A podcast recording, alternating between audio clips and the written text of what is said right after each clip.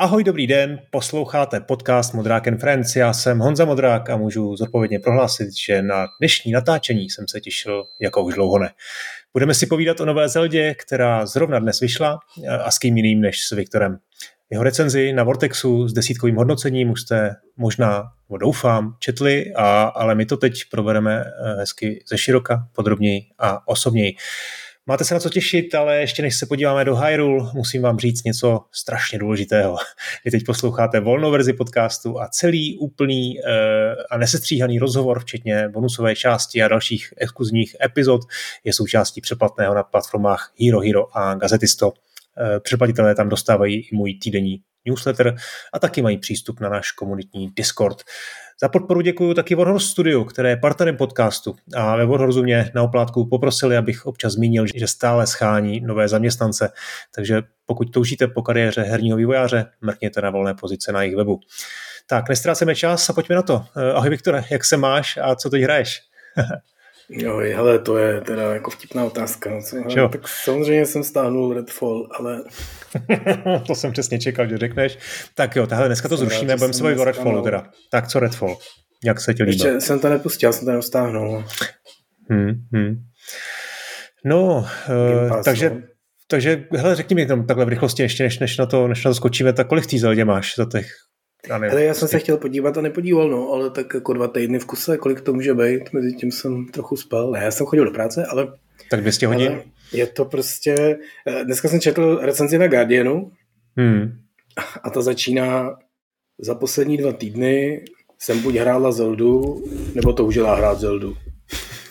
to je a, jako, tak jak, no, tak jako ne, byl jsem v práci, řešil jsem spoustu věcí a tak dál, ale opravdu ve volném čase, a byl jsem na rejdu ve Vovu, začala nová sezóna, ale když se zrovna tato žádná věc nedělá, tak jsem hrál Zeldu. No hele, já hraju Hrota, ten vychází v úterý, tuším, eh, plná verze konečně, takže už jsou tam celý tři epizody. Eh, a taky hraju Planet of Lana, to je ta cinematická plošinovka. No, zatím taky nemůžu moc nic o tom říct, protože jsem odehrál jenom takovou kratičkou část, která vlastně byla i, i v demo verzi, takže to nechci nějak moc předjímat, ale určitě se k tomu ještě vrátíme. No, uh, přece jenom v rychlosti, jo, dneska to projdeme rychle, ať máme čas na tu Zeldu, tak nějaký aktuality. Uh, chtěl jsem se tě zeptat na, na to, co říkáš na, na, na stav AAA titulů, na technický stav, jak dneska vycházejí. Je to možná námět na rozhovor s nějakým QA lídem, eh, který má zkušenosti s velkýma hrama a možná by mi jako řekl obšírněji, co to dneska obnáší testovat velkou hru, ale já to moc nechápu. Jak je možný, že studia dávají desítky, možná i nižší stovky miliony dolarů na to, aby vyvinuli obrovské hry, jako je Redfall, Last of Us, nebo, nebo i ten Star Wars eh, Jedi Survivor a nejsou schopni dodělat ten, ten technický stav, dotáhnout ho. Tak uh, nějak rychlosti, co, proč, proč se to děje? Je to o penězích, čo asi? se ptáš jednoho z autorů Kingdom Come teda, no. Hele, ano, a, a ne, no, prostě je to víc o čase, než o penězích, jo. Prostě ty hry fakt jsou jako komplexní, jo. Když se na to podíváš opravdu, jako vždycky, že když hledáš, zkoumáš nějaký fenomén, tak je vždycky dobrý se podívat na extrém, jo. Takže si prostě představ obsačku na 8 bitech, jo, pod Pitfall, nebo prostě, já nevím, Quasimodo a podívej se prostě na hry dneska, no a teď prostě máš, já nevím, dělá to 400 krát víc lidí klidně v těch velkých studiích, nebo 100 krát určitě víc lidí než tehdy. A myslíš jako, že to je stokrát víc práce toho testovat? To je 2000 krát víc, jo? Nebo prostě fakt to jako není sranda, nebo otestovat, jenom otestovat, ale vyrobit. To, není, není to prostě sranda udělat velký komplexní hry, jak, jako, a teď právě přesně, jo, ten Last of Us je jako trošku záhada samozřejmě, protože to je že, hra, která je dobrá funkční na PlayStationu a brutálně rozbitá na PC ten Redfall je jako docela ambiciozní projekt, byť jako zase ne tak obrovský, ale, jako, ale to, je, to, je, to je celá, celá odpověď. Jo. Ty věci jsou komplexní, jsou složitý, je to nejenom drahý jako na peníze, ale hlavně na ten čas vychytat prostě všechny bugy. Hmm. Jako není to sranda. A možná ve skutečnosti, to je fakt jako možná jako i vektor, který se pohybuje vždycky, že ty nejkomplexnější hry byly nejzabagovanější. Jo? Flashpoint, nebo Elder Scrolls, prostě Daggerfall je, že byl dlouho nejpověstnější hra, která nešla dohrát při vydání a mohl se tam moc krát zaseknout do neko, nekonečně, jak se proměnit v upírá a nikdy už ne zpátky a nemohl to pak hmm. normálně a tak dále, protože to byly vždycky ty komplexnější hry, které jako předběhly ty ostatní, takže ty se jako mm, nedali ale právě to, testovat. Promiň, ale to není tady ten případ. Tady no, ty, ty, ty tři hry, které jsem zmínil, jsou víceméně nemají otevřený svět, jo? Ale jasně, a tak nejde jen o otevřený svět, jo? To prostě protože obecně jsou jako komplexní, velký, složitý a ty hry jako celek jsou komplexnější, větší, složitější, udělat ty prostě dobře technicky je víc složitý, než kolik se do toho robe prostředků. A teď to jako neplatí samozřejmě obecně, jo? Zjevně, i podle těch, těch příkladů, které jako nejsou nejkomplexnější ze všech ostatních hmm. ale, ale prostě hry jako celek jsou zásadně komplexnější. A tenhle jsem vektor tohohle z toho, neboli to, jak prostě okolik jsou komplexnější a okolik víc technický práce péče se jim dává, a taky používáme prostě skoro všichni jednotný engine a tak dále, no. prostě všichni to dělají na Unrealu, takže dobrý. Hmm. Nemusí si to vyvíjet sami ale, ale prostě ta komplexita je jako příliš velká, příliš složitá, příliš drahá to řešení a tak dále, takže jakoby kdyby to takhle bylo dál, tak to spěje k nevyhnutelnému, že ty hry už se jako nedají udělat vlastně dobře a bezchybně. Ale no. naštěstí, naštěstí, jen to řeknu tu větu, do toho vniká to AI, který se nám tady začíná jako docela dobře vyvíjet a který to pravděpodobně předpokládám, že s těmito problémy pomůže. Jo? Už teďka 10 let se používají prostě nějaký automatizované testy, docela dobře a díky AIčku si představuju, že to bude mnohem lehčej, mnohem líp a vychytá se mnohem víc problémů, takže jako to, to zruší ten uh, směr zkázy, který, který, který ty hry míří, teda doufám. Hmm. No, omluv mě, ale trošku mi to přijde jako diplomatická odpověď, že samozřejmě jako nechceš úplně jako kritizovat svoje kolegy a zároveň asi tušíš, že jako i s tím třeba taky máte nějaký problémy, tak do toho nechceš tak jako šít, ale což jako vlastně chápu. Na druhou stranu ten timing, jo, vlastně, že ty, ty hry vyjdou, teď oni se všichni tváří dopředu, že všechno v pořádku, pak okamžitě zjistí, že to je strašný, strašný průšvih, všichni jim dávají obrovskou bídu a oni to vlastně v horizontu jako měsíce, šesti týdnů jsou schopní jako doladit. To je jako těch kritických šest týdnů, ono se to zdá jako, jako rychlá doba, jo? Předtím, předtím je to furt živá hra, živý vývoj, asi se tam pořád děje, ale zkrátka přijde mi ty technické věci jsou, to jsou jako věci, které nejsou úplně jako, jo, že na to nepotřebuješ nějakou extra expertízu, abys věděl, že ta hra je rozbitá a stejně to jako vydáš. Stejně... Ale ono, no, takhle to úplně není, jo? Spomeň si prostě na Cyberpunk nebo něco takového. Ono prostě a, a taky to není tak. Ono přesně z tohohle pohledu zpátky to vypadá, že kdyby všechny ty zabagované hry vydali o dva měsíce později, tak by byly přece zabagovaný mnohem míň. Jo? A teď hmm. za prvý to dost dobře nejde. Jo? Prostě ty si ten vývoj jako načasuješ na nějaký jako místo a od nějaký fáze, to jsme tady už probírali několikrát, už s tím jako nemůžeš hejbat. Jo? Prostě poslední rok už s tím jako nehneš. A druhá věc je, že samozřejmě prostě ten konec je jako hektický, ty to jako lepíš, lepíš, lepíš a teď máš pocit, že to jako funguje, máš tam prostě nějaký nejzásadnější věci a teď fakt jako z pohledu toho vývojáře ty jako na to koukáš a vidíš, že tam jsou prostě naprosto kolosální jako problémy. Jo, je tam prostě tisíc malých věcí, tak asi představuji třeba u toho cyberpunku. A pak jako čtyři kolosální problémy, typu, že ve 25% případech, když jedeš autem, tak se všichni odteleportujete do vesmíru, nějaký, že vám tam prostě teče paměť, která vám po pohodně vždycky vyteče a tak dál a ty jako míříš k tomu vydání a děláš všechny síly, napneš všechny síly a opravdu je jako opravíš a zavřeš to kolosálně na to prostě, uh, vyřešíš to a teď na to jako koukáš a ono to konečně šlape, jo? to auto neodpálí do vesmíru. A samozřejmě v tomhle pohledu těch jako tisíc dalších drobných věcí jsou vlastně jako dost. Jo? A pak máš samozřejmě tu optiku ještě trošku zkreslenou, že těch tvých 20 testerů, který máš interně a dalších 100, který si jako někde najmeš jako outsource, tam jako vidějí nějaký bugy v jednom, ve dvou procentech případů, tak si jako řekneš, OK, tohle ty lidi zvládnou, tuhle kolosální průšvih jsem jako vyřešil a pak to jako pustíš mezi ty lidi. A těch to hraje milion. Že? A samozřejmě to, co se těch stock testerů stane dvěma lidem, tak když to prostě že jo, hraje milion, tak je to najednou desetitisíce lidí, kterým se to děje. Jo? A objeví se tam jako nový problémy, který si jako nepředpokládal, že jsi se věnoval tam těm. Jo? Takže pak jako vrháš sílu na, na, na, na ty nové věci a nějakým způsobem to jako opravíš. A zase to není pravda, že by to za dva týdny bylo jako funkční, nebo za dva měsíce, že by to bylo jako dokonalý. Jo? Ten Cyberpunk ještě teďka má nějaký trable, jo? nebo hmm. ty Kingdom Come ostatně. Je to jenom zase, že prostě oni vidějí ten stav po tom vydání a za pár týdnů ty zareaguješ na ty věci, které tam jako takhle objevíš, taky je nějak opravíš, ta hra je pak jako mnohem lepší a někdy se to dostane do nějaký fáze, já jsem o tom několikrát mluvil, asi i tady, měl jsem přednášku na developerský konferenci v Praze o bugách, že prostě v nějaký fázi se dostaneš do situace, kdy už jako žádný další bugy už jako opravit nemůžeš, jo? protože bys to mohl, musel opravovat jako do nekonečna. Hmm. Takže se jako ujistí, že tam nezůstalo nic jako totálně game breaking, ale samozřejmě, že ještě dneska prostě se někomu stane, že dneska jsem prostě někde na Facebooku Kingdom Come Community četl nějakého člověka, který to dohrál skoro do konce a tam mu to prostě spadne vždycky a není z toho šťastný. Hmm. A, co s tím, a, a co s tím my můžeme dělat? Jo?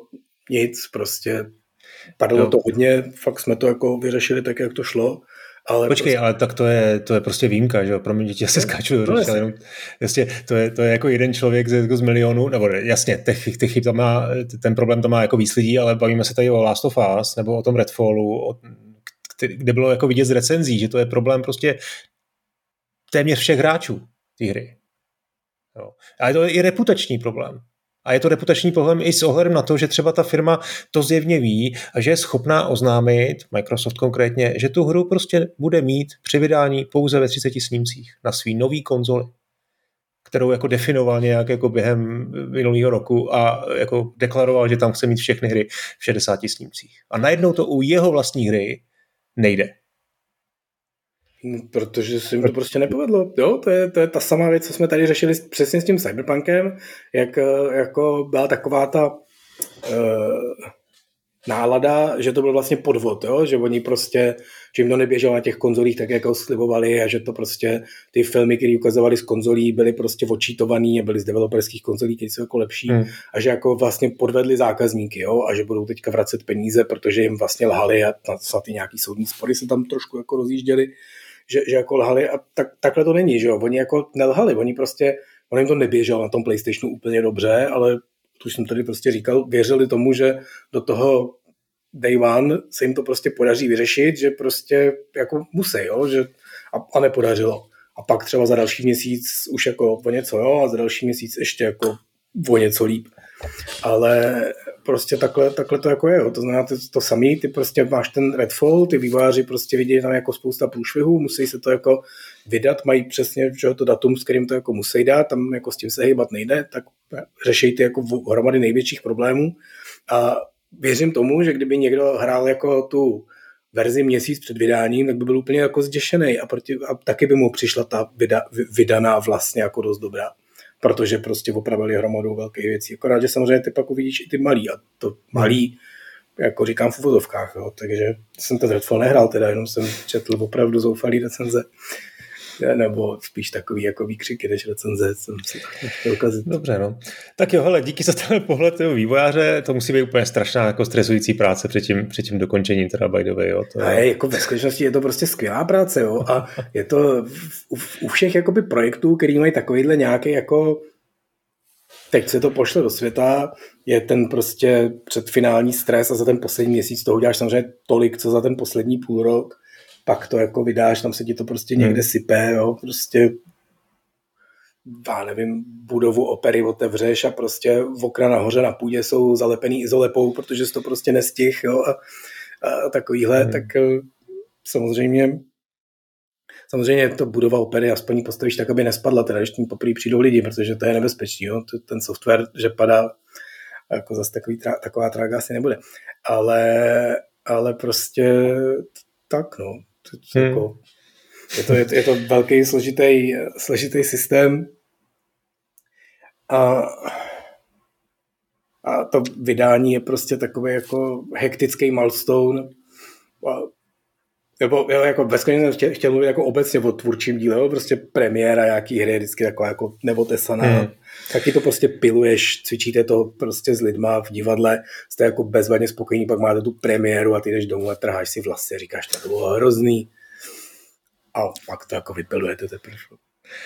Dobře, tak jo, já si na to najdu nějakého, nějakého testera a udělám jako speciální Nějakého živého, který ještě nemá infarkt a má aspoň nějaký vlasy. No. A, no, a můžeš ještě, ještě prosím tě si sežet nějakého testera z Japonska a zeptej se, jak to no, oni, no, no, že přesně. se jim to neděje. To je moje otázka první vlastně, trošku plynule přijdeme už na tu Zeldu. Eh, jak moc je třeba Zelda konkrétně zabagovaná hra? Protože vím, že Breath of the Wild samozřejmě eh, i ta komunita hledala aktivně spoustu glitchů, samozřejmě úspěšně našla. Nicméně ta hra se celkově jeví, a to technický stav bude jako určitě jedním z tématů našich, ale jako eh, chybovost té hry v první, v první, v první den vydání jako se mi zdá, že, jako, že není moc valná, jako, že to je v pohodě, že to je v dobrém stavu. Tak jak to je? V perfektním stavu. Jo? Jako během toho, během toho byla prostě recenzenská perioda, těch 14 dní přibližně, co, co, co, co to hráli recenzenti dřív. A během toho vyšly dva peče teda. Jo, ale mně se nestal nikdy žádný bug, Vůbec žádný bug, jako prostě ne. žádný kliče grafický, nic takového. Ne. Zpomalování, to se k tomu se dostaneme, to, to říkáte. Co se děje samozřejmě výkon, protože ta hra prostě no. běží na té 6 let staré konzoli, je hezčí a větší než Breath of the Wild, jako překvapivě.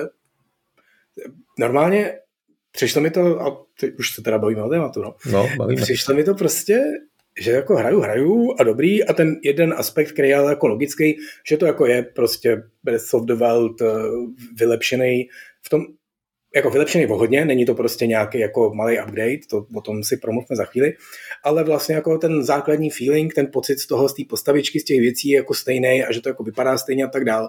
No, takže než jsem šel psát recenzi, tak jsem si opravdu ještě pustil Breath of the Wild a byl jsem jako fakt překvapený od, od eh, tím, jak, jak jiný to je, že opravdu je to jako hezčí, detailnější, zajímavější a tak dále na té samé konzoli. Jo? To je ten náš klasický, uh, co tady jsme taky říkali několikrát, to je jak na té samé konzoli, hmm. což je vlastně ten samý hardware na začátku a na sklonku její existence, což to je taky vlastně dobrý, že jo? vyšlo to přesně na začátku Switche.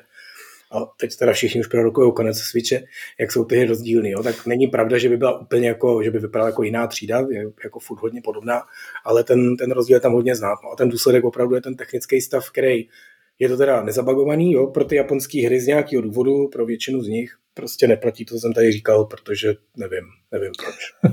Asi jsou fakt jako pracovičší nebo schopnější. A, ale ten jediná technická věc je, že opravdu to jako má propady, stane se ti občas, že děláš nějaký jako šílený věci v šílených situacích, tam se to jako opravdu jako hodně zpomalí, ale vždycky jako na na chviličku, no. zlomek sekundy. Nebo vidíš tu fyziku, která se tam nepočítá. Ta celá, celá hra je děsně fyzikální. Já bych tady jako ještě předem, když už teda se pouští do toho tématu, jenom pokud nás posloucháte, opravdu nebudou ani, ani náznakem, ani maličkatý spoilery vůbec. No to je docela jako vlastně taky jsem tím chtěl začít, ale to je docela no. otázka, co je a není spoiler, protože samotný Nintendo vlastně velmi jako záměrně tu kampaň jako postavilo na tom, že neřekne vůbec nic. A že jo, jo. taky jako hráče bude chtít jako trošku uvést v nějaký no, omyl. to úplně no. pravda, jo. Pustili nějaký videa, jenže Aonuma prostě mluvil v desetiminutovém videu o nějakých featurech a tak dále. A já bych tomu právě jenom řekl, že když to takhle jako posloucháte, že spoilerů se bát jako vůbec nemusíte, ale má to samozřejmě ten aspekt, který je trošku podobný Dark Souls nebo něco, pokud jste opravdu jako zarytý fanoušci, pokud znáte Breath of the Wild jako svý boty, tak možná je fakt lepší jako neposlouchat o tom nic. Já jsem se třeba opravdu na, na ty filmečky, co přesně dával dávalo Nintendo s Eiji Maunumou, což je prostě hlavní autor hry, nebo teď už tolik ne, teď spíš jako dohlíží, eh, tak, eh, tak ani na ně jsem se nekoukal. A přišlo mi to jako dobrý. Až, až potom, co jsem to jako hrál třeba tři hodiny, tak jsem si pak pustil jako všechny ty filmečky, abych se jako do toho trošku rychleji dostal, jo, protože zase jsem byl malinko v časovém presu kvůli té recenzi. A, takže jakoby Nebál bych se spoilerů, pokud prostě jste tak jako normálně v pohodě, tak nás tady poslouchejte a fakt vám nic jako neskazíme ani nerozbijem, ale kdybyste chtěli opravdu úplně plný zážitek, tak eh, sorry, že ti kazím biznis, to ne, vy, vypněte a Oni se vrátí. puste si to znovu třeba za týden nebo tak, až, až tu hru jako trošku víc poznáte. Jo, ale to je konec odbočky a zpátky k tomu technickému stavu, že prostě ta hra je hodně fyzikální. Je tam hmm. prostě v každý zeldě máš nějaký gadgety, tady jsou ty gadgety jako notoricky známý z těch filmů, předpokládám, ale jeden z nich je, že můžeš vlastně v tom světě takovou jako magickou sílou zvedat jakýkoliv předmět, jo? není to to, co je jako součást toho světa, to, to nemůžeš, ale cokoliv, co jako se dá zvednout, jako normálně rukama můžeš zvednout s tou magickou silou, to nějaký prostě kameny, zbraně, kusy staveb, kusy zvěře a goblinů a můžeš to přilepit k něčemu jinému a ty věci můžeš lepit na další už nalepené věci a tak dál. Jo, takže já jsem si třeba, a to je ten už ten unikátní aspekt, že ta hra je postavená opravdu tak, že máš absolutní volnost v dělání věcí, nejenom v tom, kam jít, ale i jakým způsobem prostě právě manipulovat s tím světem.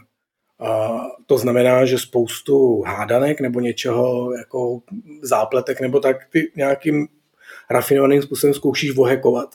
Jo, a třeba máš prostě nějaký složitý bludiště, kterým jako musíš nějak projít, aby se dostal na vrchol hory, na, který je, na kterým je nějaká svatyně, jsou ty věci, které objevuješ. A ten a nemůžeš tam z nějakého důvodu vyšplhat a jsou na to různé jako možnosti a právě jsem to jako třeba hacknul v uvozovkách, jo? tím, že jsem si postavil jako fakt svinsky dlouhý žebřík, jo? že jsem prostě nalepil k sobě kusy dřeva a nalepil jsem jich asi 15, 20, něco takového. Jo, a to bylo prostě něco, co bylo mnohonásobně větší než já.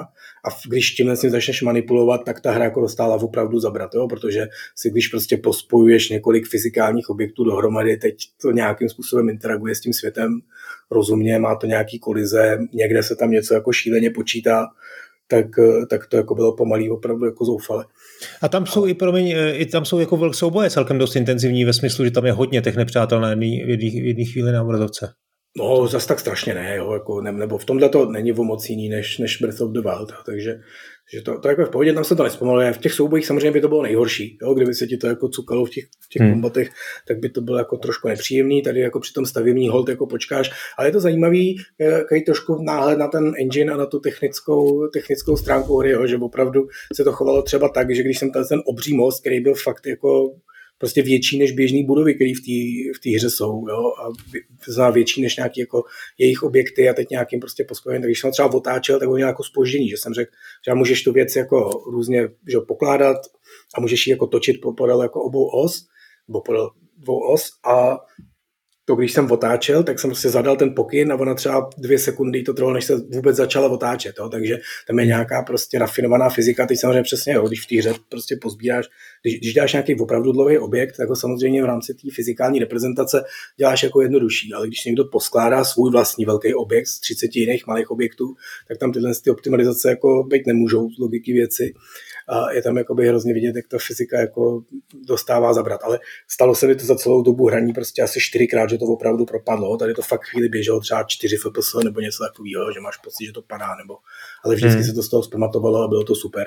Jo, a jinak prostě v těch vypjatých situacích šílených momentech, kde je spousta efektů a ty právě děláš nějaký fyzikální hrátky, tak prostě to FPS spadne třeba pod 20 na chvíli, jo, máš to takový nepříjemný pocit, ale jako pro nás veterány, co jsme dělali ten Flashpoint, co běžel 17, co tady občas říkám, to je jako žádný, žádný, žádný glitch. Takže technicky za to je to opravdu fenomenálně vypilovaná hra a zázrak jo, technický na tom, že to prostě běží na ty 6 let starý konzoli, která navíc jako, že v době vydání ne, nebyla nebyl nabušený hardware už tehdy. Jo. Teďka po 6 letech to už je 6 let starý nenabušený hardware tak eh, je to fakt jako obdivuhodný, co dokázali a nerozumím tomu.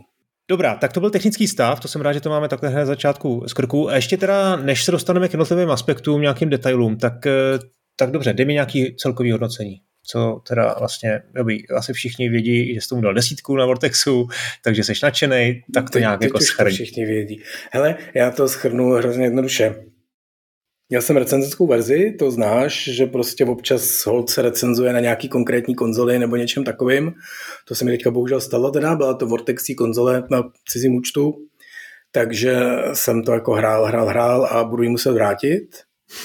Takže dneska to vyšlo, Mám Ty tady krabičku, na svůj vlastní to, a teď Postačil jsem to do Switche s tím, že tak teď to mám, tak je to dobrý, takže teď to jako vím, že to mám a dám si měsíc pauzu třeba, budu si prostě dělat nějaký další věci a pak se k tomu vrátím, jenom to zkusím, jestli to funguje. No a čtyři hodiny jsem v tom nechal od začátku. Takže hmm. já myslím, že to je jako ta jasná známka toho, že to opravdu je dobrá hra, když vám spadne a smaže vám pozice, což neudělá, tak místo toho, abyste ji nenáviděli, tak si to pustíte znova a dáte si další kolo. Dobrá, dobrá, no. E, prosím tě, já jsem ještě poprosil Martina Zavřela, když jsem s ním mluvil v, tý, v, tý, v tom anketním dílu minulým, tak e, mi taky, protože taky to recenzoval pro Zink, tak, e, tak mi taky řekl pár minut k tomu.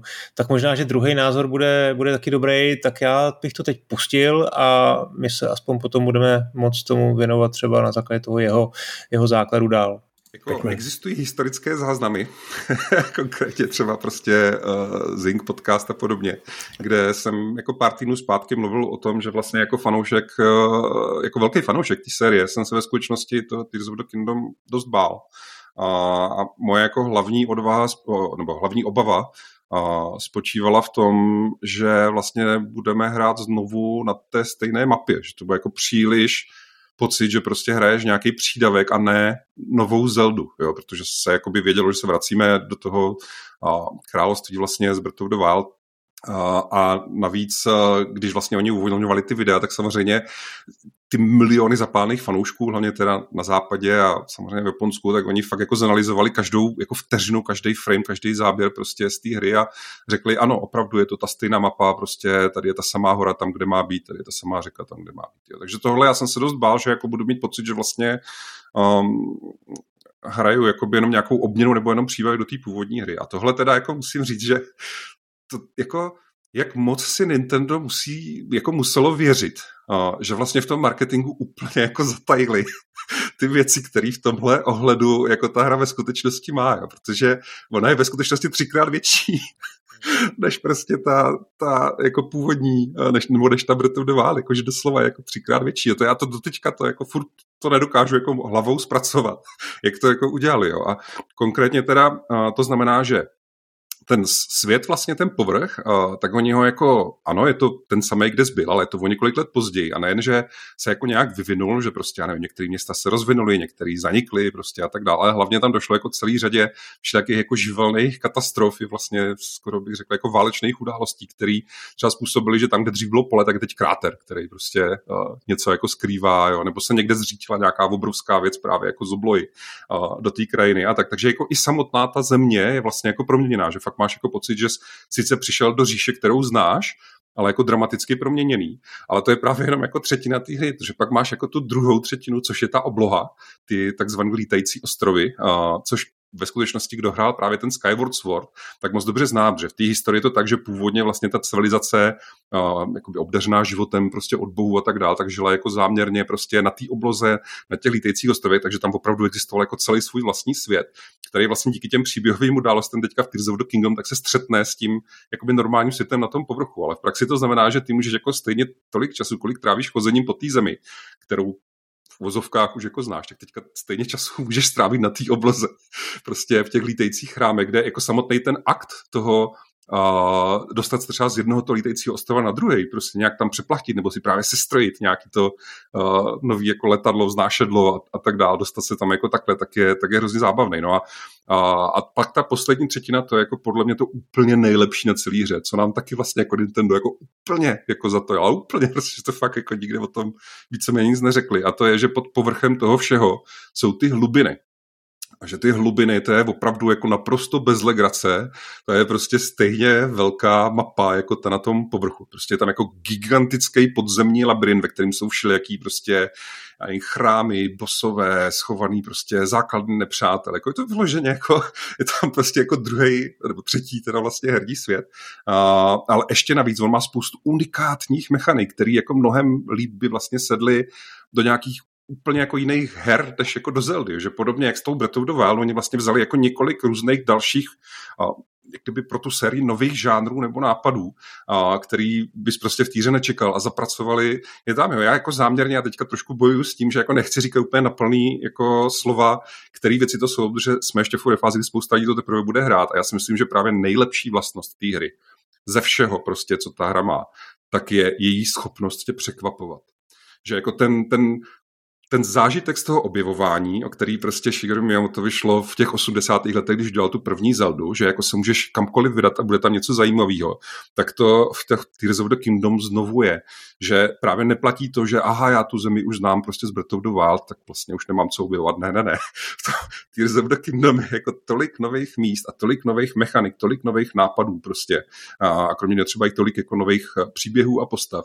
A že ten zážitek z toho objevování tam je prostě na úrovni, na jaký to zkrátka jiný hry neumí, jo? nebo minimálně prostě jiný hry jako s otevřeným světem jako neumí. Jo? Třeba jeden z problémů, já nevím, jinak jako milovaný hry Death Stranding, tak je, že to prostředí jako takový je tam spíš jako kulisa. Jo, že to je nějaká jako třeba překážka k překonání, překonat nějakou horu nebo tak, ale tady v té Zeldě, v obou teda těch Zeldách, Breath of the Wild, Tears of the Kingdom, stejně jako v tom Elden Ringu, to prostředí samo o sobě je jako součást toho příběhu, kde jako každá věc má nějaký význam a stojí za to jako proskoumat. Jo. A to teda musím říct, že jako fakt smekám, znovu smekám před uh, tím, že všechny tady tyhle ty věci prostě utajili, neukázali stejně jako spoustu těch překvapení prostě v tom příběhu a tak dále, že fakt je jako strašný zážitek vlastně objevovat novou Zeldu, že tohle opravdu je nová Zelda a není to jenom nějaká prostě doplněná, upravená verze té předchozí. No, tak Martin, který mimochodem na Zingu tomu taky dal desítku, tak tady aspoň nám teda popsal, popsal ten svět, eh, tak začněme asi tím světem možná. Eh, je to opravdu tak, že ta hra je třikrát větší? v zásadě jo, ale je to, má to jako pár zajímavých aspektů. Jo. Za prvý teda, nebo jako jo, to samozřejmě Martin ví, jo, ty, minimálně ty ostrovy vzdušný jsou jako hodně menší než ta, než ta mapa. Oni samozřejmě se rozkládají nad celou tou mapou, takže vlastně jako technicky vzato jsou opravdu stejně velký, protože jako jsou stejně velký, ale drtivá většina jako tam není. Jo? Takže jako plochou nebo plochou rozložením jsou opravdu stejně velký hmm. jako ta mapa dole, ale většina toho je prázdná, jsou to jenom jako oblaka, jo? těch ostrovů jako o, o, o hodně míň, ale pořád je to jako impozantní a ten, ta hlubina, ten prostě, ta díra, tam opravdu je druhá prostě stejná mapa naprosto brutálně obrovská. Ale jakoby má to dva aspekty, jo, který tady jako nepadly a který jsou podle mě důležitý. Jo. Za prvý by to nemělo lidi vyděsit, jo, že známe to takový to, ježíš, další obrovská hra, znáš mm. mojí nenávist k open worldům, který nedokážu mm. hrát, protože nevím, co tam mám dělat a nebaví mě to a všude jsou vykřičníky, otazníky a já je nechci lovit a nechci prostě dostat dalších 30, nechci přijít do vesnice, kde mi dá někdo další 20 questů. To prostě jako není zábava, to je práce. Jo, a to tady vůbec neplatí. Jo, takže ten druhý aspekt právě je uh, tahle věc toho, že ten svět je velký, je plný zajímavých věcí a je plný zajímavých věcí, které na tebe jako nemávají z dálky. Jo? A to je právě ten rozdíl těch těchhle z těch her, já nevím, no, japonských asi nejvíc, a ve skutečnosti taky jako zdaleka ne všech, jo? je to prostě trošku některý ty městský open worldy typu Yakuza to jako dělají a samozřejmě plnohodnotně to dělal prostě zatím jenom Elden Ring a Breath of the Wild a teďka teda Tears of the Kingdom. Že prostě to, že je ten svět velký, neznamená, že tě má jako strašit. A k tomu se určitě ještě dostaneme dál, protože to je ten nejdůležitější aspekt té hry. Je prostě, že jsi v tom světě, můžeš si dělat, co chceš a je to tak dobře navržený, že ty si budeš dělat, co chceš. Jo? Tam se mi líbilo to porovnání s tím Death Strandingem, kde jako já si, že myslím, ten svět v tom Death Strandingu třeba je taky jako důležitý, to je teda taky japonská hra, když už se o tom bavíme, ale přesně, že ten svět je tam, ten má nějakou jednu konkrétní roli. Jo? Ten tam je, aby to bylo všude daleko, aby si musel jako poradit, aby to bylo složitý slejzat a tak dál, ale to je všechno. Zatímco tady a v Elden Ringu třeba a v několika málo dalších hrách je tam ten svět, je to tvoje hřiště. Tam prostě si prožíváš ty věci a užíváš si je a to je jako by to dobrý. A ten třetí aspekt ještě právě toho velkého, velkého světa je zase shodný snad jenom s tím Elden Ringem a souvisí to s tím, že oni jako nic nevyzradili. Oni nejenom, že to jako nevyzradili, ono je to nepovinný. Jo, to je prostě tak, že jo, samozřejmě, že i v Kingdom Come je jako hromada nepovinného kontentu, jo, nebo obsahu teda a ty jako nemusíš plnit všechny sidequesty a tak dál, ale jakoby, když jsme prostě tu hru dělali, tak jsme se jako hodně soustředili na to, aby všude jako něco bylo, aby se jako všude mohl někam jít, aby tě tam pokaždý někdo někam poslal a aby jsme jako využili, protože to bylo fakt jako hodně práce a bylo to drahý, aby ty se, jako, se opravdu jako všude podíval. A tady to je stejně nonchalantní jako v tom Elden Ringu. Tady je jim to úplně jedno. Když půjdeš prostě po tom hlavním questu, tak 80% té hry neuvidíš, přesně jako v Elden Ringu. Jo, a celý to podzemí, no, podsvětí, to je prostě fakt tak, že na několika místech v té mapě, jako na docela hodně, je prostě díra do země a tam jako skočíš do toho druhého světa, který je pod tímhle s tím a ty tam jako fyzicky tě tam, hlavní příběh tě tam dovede jednou, aby ti to ukázal, nějaký jedno konkrétní místo a pak prostě tam si jednou nebo dvakrát jako opravdu musíš na kousek jako kouknout, abys tam jako něco zařídil a 80% toho světa je tam jen tak. A ve skutečnosti zase o tu strukturu to má vlastně podobnou jako ten eh, Breath of the Wild, že prostě ve čtyřech koutech mapy jsou jako čtyři velký dungeony, do kterých jako vlezeš, něco tam jako splníš a musíš se do toho dostat do toho koutu mapy, takže tam jako jedeš. Ale vlastně taky ty čtyři kouty mapy jsou ta jediná povinná věc, že se musíš někam dostat, splnit nějaký dungeon, dostat nějaký gadget, eh, tohle udělat teda čtyřikrát a pak jít prostě na toho hlavního bose, což teďka není jenom Eh, není to tak krátký jako, jako, jako v tom minulém díle, ale taky to neznamená prostě, že musíš celý ten svět obejít, nemusíš tam prostě udělat hromady. Jo, když, to, když to prostě srovnáš s nějakým, já nevím, Final Fantasy v dobách těch největších sláv, jako Final Fantasy 10 prostě, nebo sedmička ostatně, tak tam tě to opravdu, ta hra tě protáhla celým tím světem. Jo? A ještě částečně lineárně samozřejmě, částečně lineárně, když jsi byl v tom open worldu, ale opravdu se o to chtěl. Tady máme prostě 12 krajů a v každém z nich se něco děje. Jo, a to je dobrý přirovnání, že to je tak japonská hra, aby jsme tady nekopali do, do, do západních lidí, jo? a taky dobrá samozřejmě, ale prostě máš tady nějaký 12 regionů a v každém z nich máš prostě nějaký děj, ten se nějak odehraje, pak se jako hrál a pokračuješ dál. Ostatně také jsou vlastně udělané i ty staré Zeldy, ty původní, eh, tím myslím jako všechny až do Breath of the Wild, jo? že tady je nějaký svět, ten má prostě nějaký množství přesně oblastí, v každý z nich je nějaký dungeon, tam jako je boss, ty to jako všechno musíš odehrát a tak dále.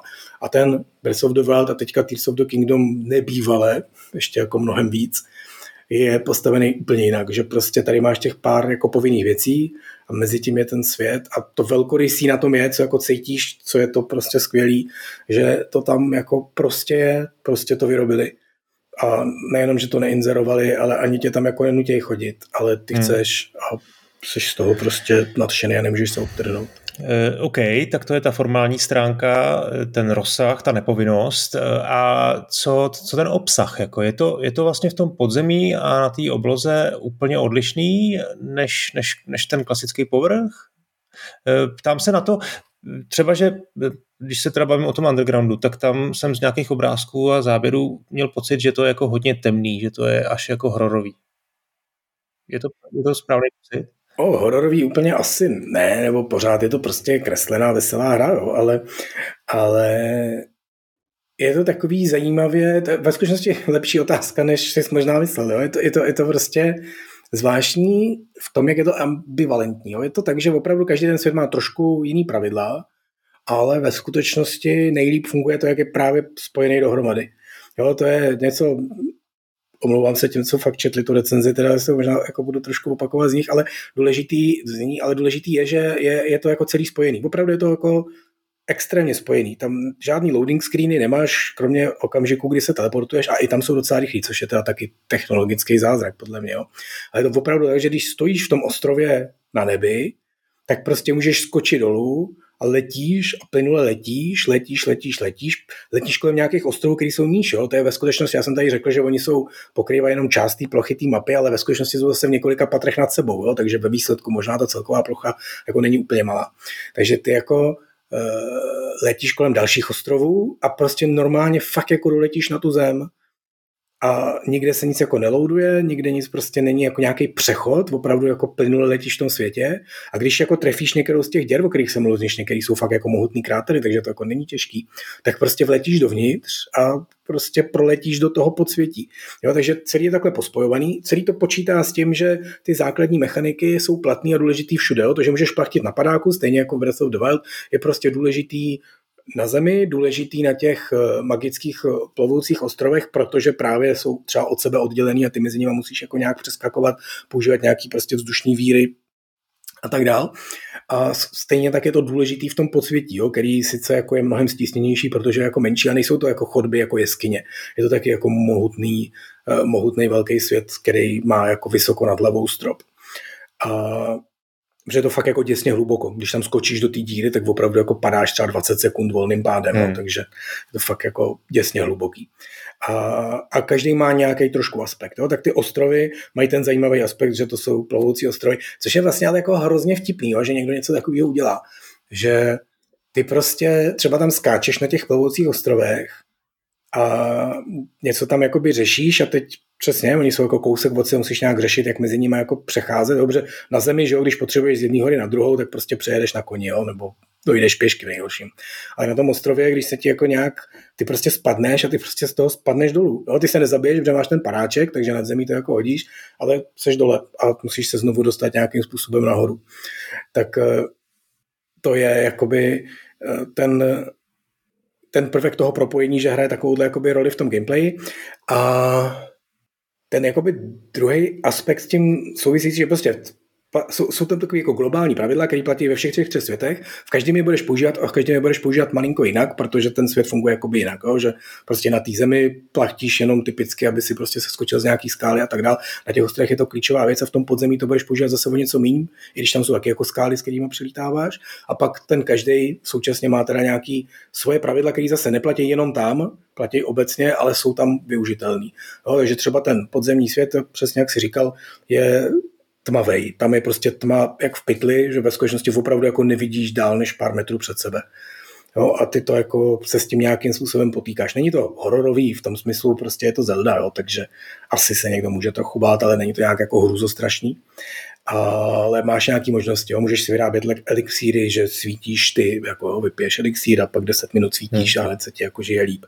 Ta nejzásadnější věc, která tam je, že sbíráš v jeskyních na povrchu, sbíráš kitky, který když zas, semínka kytek, který, když nasadíš na šíp, což tady je prostě ten aspekt zase té gadgetovitosti tady je, že jakou, jakýkoliv předmět, který sebereš a máš v inventáři v takovém tom, v takové té sekci použitelný předměty, což jsou stovky a stovky prostě různých uh, předmětů, nebo desítky a desítky typů a tisíce kusů budeš mít, tak můžeš všechny házet a všechny můžeš přilepit na šíp. Jo? V některých starých dílech Zeldy si mohl dát bombu na šíp, tak tady můžeš dát na šíp cokoliv, jo? třeba houbu. Ono to k ničemu není samozřejmě, protože k čemu je houba. No, kecám ve skutečnosti. Je tam druh houby, která jako oblbuje. Takže můžeš si dát na šíp tuhle houbu, střelit největšího goblina ve stádu goblinů a on začne mlátit ty ostatní gobliny. Jo, takže jako opravdu nějaký jako užitočnost ale můžeš prostě motýla nalepit na šíp jo, a to nedělá nic. Jo. Jo, ty, to nevím, to jsem neskusil vlastně. Ale v skutečnosti netopíří křídlo, když přilepíš na šíp, tak letí dál, jo, že letí, jako ta balistika je mnohem přímější a letí krásně rovně jako raketa. Takže to jako má spou, spousta věcí, jako je opravdu jako gadget, spousta věcí je jen tak, jo, když dáš obyčejnou jedlou houbu, tak to asi neudělá nic. Možná vlastně, počkej, jsem viděl v nějakém videu, to jsem nikdy neskusil, že někdo přidělal eh, pečínku na šíp, jako kus masa teda ve skutečnosti a to střelil někam mezi gobliny a oni se všichni se běhli a začali se o to prát nebo aspoň to jíst. Jo. Takže Aha. zjevně jako tady někdo fakt jako přemýšlel hodně hodně divoce a vymýšlel jako fascinující kombinace. A ty si právě na šíp dáš semínko téhle kitky, vystřelíš a na tom místě ona jako instantně vyroste a ona trošku svítí kolem sebe. O trošku znamená třeba 10 metrů, což není úplně málo. Hmm. A pak ještě máš magickou velkou kitku, která svítí asi 50 metrů. Takže ty pak jako hraješ trošku jinak tím, že chodíš v tom eh, podzemním světě, střílíš kolem sebe tyhle ty kitky, ale zase jako jich nechceš plejtvat, protože prostě jich nemáš jako, je nechceš plejtvat, nemáš jich nekonečné množství, ani šípu nemáš nekonečné množství, takže jako musíš pořádně přemýšlet, co jako rozsvítíš.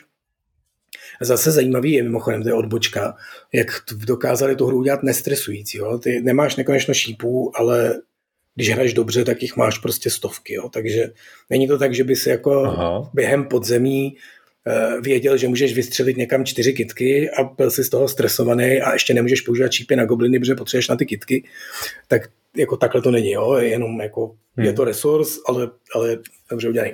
Ale chtěl jsem tím říct, že ta tempo té hry je trochu jiný, protože kolem sebe střílíš ty kitky, piješ ty lektvary, aby si svítil ty, protože samozřejmě, když třeba špláš po skále, tak nemůžeš střílet ty kitky, že jo, současně.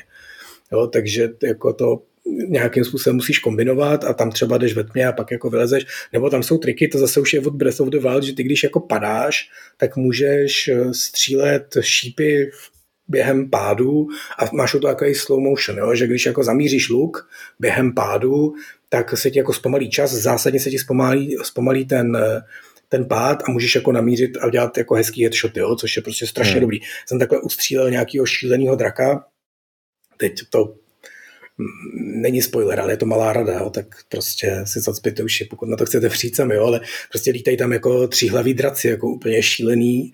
Já, možná jsem na něj taky šel moc brzo, protože já jsem trošku spěchal kvůli té recenzi, ale jako opravdu mě totálně jako dával brutální nakládačku a já jsem ho jako porazil tak, že jsem prostě si tam našel, že tam byla taková jako stavba, takový jako trošku jako vítězný oblouk, to vypadalo takový jako starý. Já jsem ho zahnal, on poletuje ten drak, tak jako jsem ho hnal za sebou na koni tady k téhle stavbě. Jedna z těch základních eh, schopností, kterou jako každý zná, protože byla v každém traileru, je, že se můžeš protunelovat skrz strop nad tebou. Takže tam jsem jako vlezl pod ten oblok, vytuneloval se nahoře, skočil jsem z toho oblouku ze zora a právě jsem použil tady ten slow motion mod, že jsem ho střelil uh, do hlavy, protože ten tříhlavý drak tady, ten je tam prostě v několika variantách, funguje tak, že ty musíš prostě zmasit každou tu hlavu a on pak na chvíli spadne na zem tomu se bere jenom málo života, ale omráčí ho to, takže on chvíli leží na zemi a tam ho jako masíš normálně.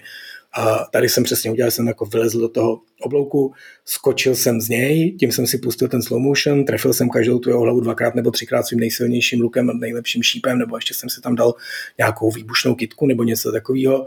Toho jako schodilo na zem, tam se ho chvíli rubal, tohle jsem zopakoval 40krát a bylo po něm, jo? i na nízkém levelu. Hmm, hmm. Takovýhle triky tam děláš. Jo? A zpátky do toho podzemí, takže třeba špláš po vysoké skále, tam fakt má, seš jako fakt v pytli, tak se jako odrazíš od té skály, takže padáš, takže se můžeš dělat tady ten slow motion střílení, tak si na tu skálu vystřelíš na tři místa prostě svítící kitky a pak jako přirazíš se zpátky k té skále, protože máš padáček, že jo, a šplháš dál. Jo? A to tě stojí nějaký množství staminy, ale ty jsi navařil nějaký jídlo, který ti tu staminu zase doplní, takže si během toho vysení na té skále prostě nabaštíš a pokračuješ.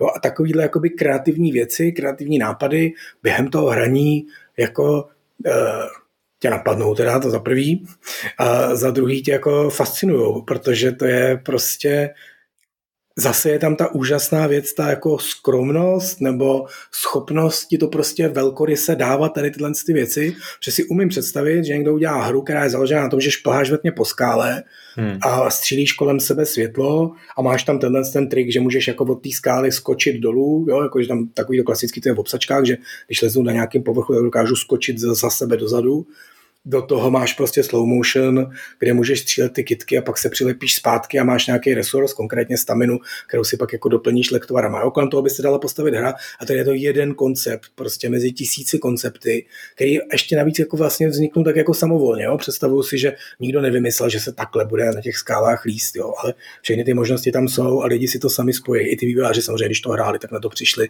že se to dá takhle jako používat. Hmm. Takže jako to je to, co, z čeho ti prostě stává rozum stát. No a tak jenom to schrnutí je, že ty tři světy se opravdu ta, ta hra je tak dobře postavená, že všechny ty základní pravidla používáš v těch třech světech, ale v každém z nich maličko jinak a současně vlastně jako ten základ stejně.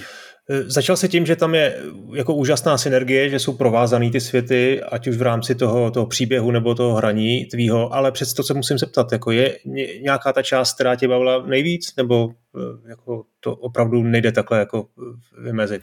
Jo? Jestli jsi se bavil víc v tom podzemí, vzduchu, na obloze, anebo, nebo na tom povrchu? Ne, nejde právě proto, že to funguje dohromady. Jo? Když jsem tady jo. říkal, že by někdo mohl udělat hru kolem lezení do skály ve tmě, tak minimálně určitě by šla udělat hra kolem toho podzemí. Jo? Že celý to podzemí by byla prostě samostatná hra. A byla by hmm. jako docela OK, ale tím, že to je jenom kus týlen z toho spojení, to není tak, že máš ty tři hry a dohromady je to třikrát tolik. Jo? Ono dohromady je to desetkrát tolik. Právě díky tomu, jak to jako spolu nějakým způsobem interaguje, jak ty věci, které se naučíš někde, někde v nějakém tom jednom konkrétním, se ti pak hodí v tom druhém. Jo? Ty vlastně opravdu se v tom plujícím, letícím světě naučíš dobře manipulovat s tím padákem, dobře jako kombinovat ty věci, naučíš se tam prostě vyrábět eh, nějaký lítadla, jo, tom prostě ta druhá schopnost, ať to tady postupně proberem, kterou zase každý zná, nebo vlastně to jsem tady říkal na začátku v tom intro, že můžeš sbírat jakýkoliv věci a můžeš jako lepit na sebe, jo, a jsou tam prostě jo. i věci jako takový, fakt jako vlaštovka, jo, je dobrý tomu říkat, je to prostě takový letadílko, kluzák, prostě jenom takový ve tvaru vlaštovky a první, poprvé, když na ním setká, s, s ním setkáš, tak tam opravdu jenom jako leží, ty ho dáš do takový jako kolejnice, se jako postavíš a on jako se rozletí a prostě plachtí. Jo, a ty na něm stojíš uprostřed.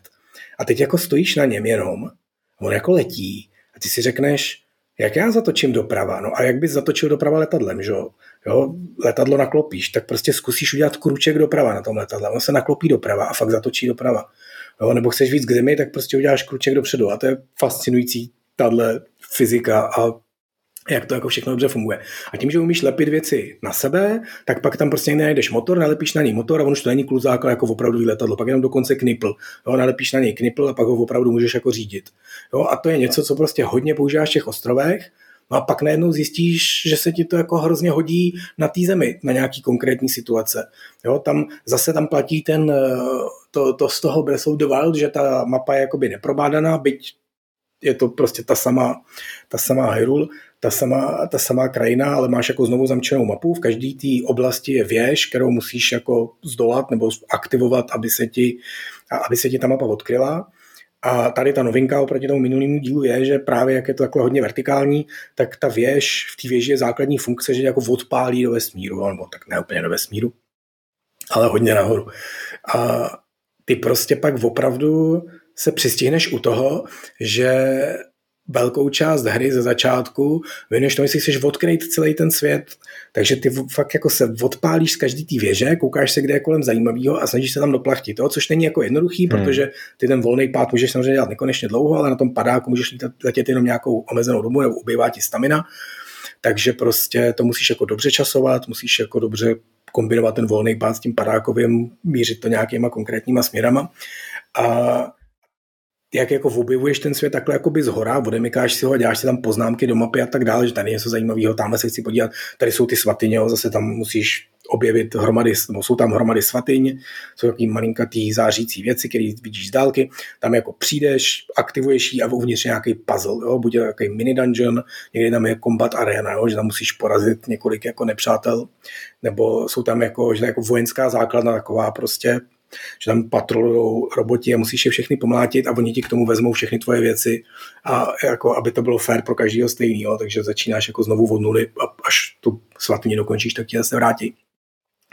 A tady tomu z tomu pohybu najednou zjistíš, že strašně přirozeně používáš ty věci, které se naučil v těch oblacích. Jo? Prostě umíš manipulovat s letadlem, tak se ti hodí tady jako z hory sletět a doletět tamhle prostě k té věži, kterou si odemkneš další kus mapy a, a tak dále. Takže tahle jako interakce je to nejdůležitější a ty věci, které se naučíš tady a tam, tak prostě pak zase použiješ někde jinde. Mm-hmm. Tak, jedna z věcí, která mě na té recenzi velmi překvapila, bylo, bylo to, jak si pochválil příběh, jo? že tam je úplně nový jednak, protože tak nějak jako jsem přirozeně asi jsem nebyl sám čekal, že to bude nějakým způsobem navazovat, ale o tom jsme se taky bavili, že vlastně v tom, v tom bonusovém ehm, v tom bonusovém díle, kdy si mluvil o tom, že ta každá ta Zelda je vlastně jako restartem, nebo ne restartem, nějakým novým, novým vlastně příběhem. Jo? Tak, eh, tak v té recenzi si psal, že zatímco v Breath of the Wild se Nintendo v otevřených světech teprve rozkoukávalo, tak tady se uh, vrací v plné, v plné síle, děj má spát a najednou zase dává zápletka smysl, má i spát i nečekané zvraty a že si pro hraní do vlaku klidně máš přibalit kapesník. Tyjo, tak to je docela jako Můžeš o tom příběhu říct něco víc? Hele, aniž by si spojiloval? Vlastnická licence, nemůžu, aniž bych spojiloval. Já bych jenom, možná to stojí za zopakování totiž, jo, že, okay. protože, nebo ne, za zopakování to, to, co si jakoby naznačil. Máme prostě tady bonusový díl o Zeldě pro předplatitele a ta, jenom jako tahle zajímavá věc, omlouváme se předplatitel, který teď uslyší po druhý, ale fakt jenom velmi krátce, že ta narrativní struktura Zeldy je děsně zajímavá. Ona celková designová struktura obecně všech Zeld prostě od začátku vesmíru je jako zajímavá, ale i z pohledu toho příběhu. Jo, je to zajímavý, já to vemu hodně stručně a hodně ošuleně, takže pardon, ale ten základ, že prostě vlastně ten příběh je vždycky stejný. Ty seš prostě Link, který se na začátku probudí, někde je prostě Zelda, která je nějakým způsobem v nesnázích a ty musíš prostě v nějakých několika dungeonech získat nějaký jako gadgety, který prostě tvoji postavičku posílejí a umožňují dostat se až do finálního radu a tam prostě většinou číhá nějaký, nějaká verze Ganondorfa, který ho musíš porazit. A to není jako lenost nebo nějaký prostě fake nebo něco, to je prostě zajímavý vyprávěcí systém nebo způsob. A v každém tom dílu, v každý Zeldy je Protože kromě toho, že je tam tato jednotná vyprávěcí struktura, tak je vlastně i jednotná jako ta herní struktura. Hmm. Že prostě jsou tam ty dungeony, jsou tam ty gadgety, je tam vždycky ta samá vlastně říše, jo? ty seš ten samý Link s tou samou Zeldou a je tam ta samá Hyrule, jenom a, a každý ten, ten aspekt má nějaký twist v každém tom díle. Jo? A to znamená vždycky ta je to vždycky ta samá Hyrule, ale jednou je pod vodou jo? a jednou se v noci mění na něco a tak dál. A ty prostě máš tyhle gadgety a jindy máš jako trošku jiný. A ten příběh je vždycky jako malinko trochu jiný. Jo, Zelda je v nesnázích, ale ve skutečnosti prostě organizuje odboj proti temnotě, který ovládla svět a tak dále. A tahle ten, ten Breath of the Wild z tohohle vlastně jako trošku ukročil. Jo? Zase ten základní setting je stejný, seš v Hyrule, seš Link, Zelda prostě bojuje s Ganondorfem někde, ty musíš zesílit, aby se prostě přidal a porazili jste ho. Hmm ale vlastně jako je to trošku v pozadí, protože ten, ta hra byla fas... Oni podle mě do jisté míry to možná udělali i schválně, aby tě jako příliš jako nedistraktovali nebo nerušili od toho objevování toho obrovského světa, protože to, je, to bylo vlastně něco úplně nového i v té sérii Zeldy.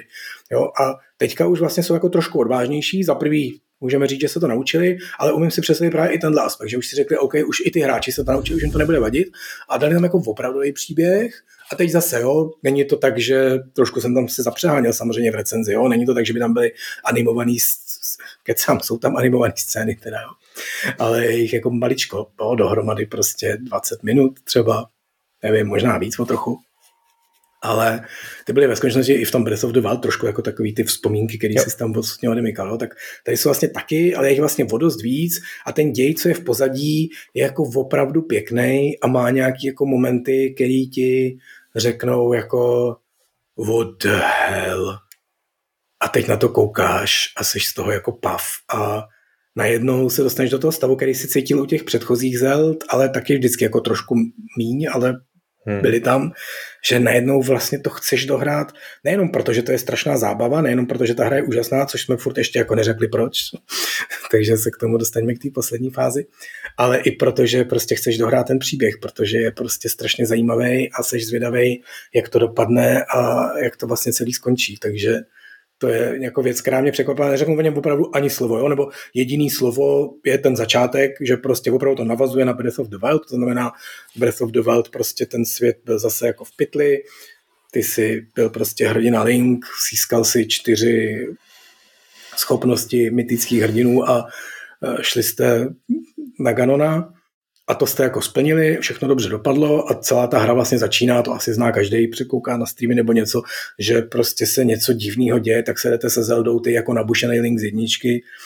z Breath of the Wild, prostě se jdete podívat do podzemí, co se to tam pozývá za divný zvuky a zaleze to tam tu za divnou červenou záři a zjistíte, že se prostě probouzí nějaký jako zase strašný zlo, který trošku roztrhá tu vaši zemi, to by dá strašnou nakládačku, takže se probudíš zase prostě se třema srdíčkama místo 30 nebo kolik jich tam jakoby máš, máš rozbitý Master Sword a můžeš začít jakoby zase od začátku.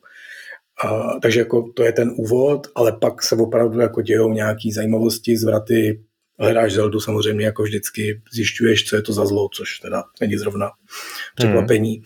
ale, ale je to fakt jako pěkný.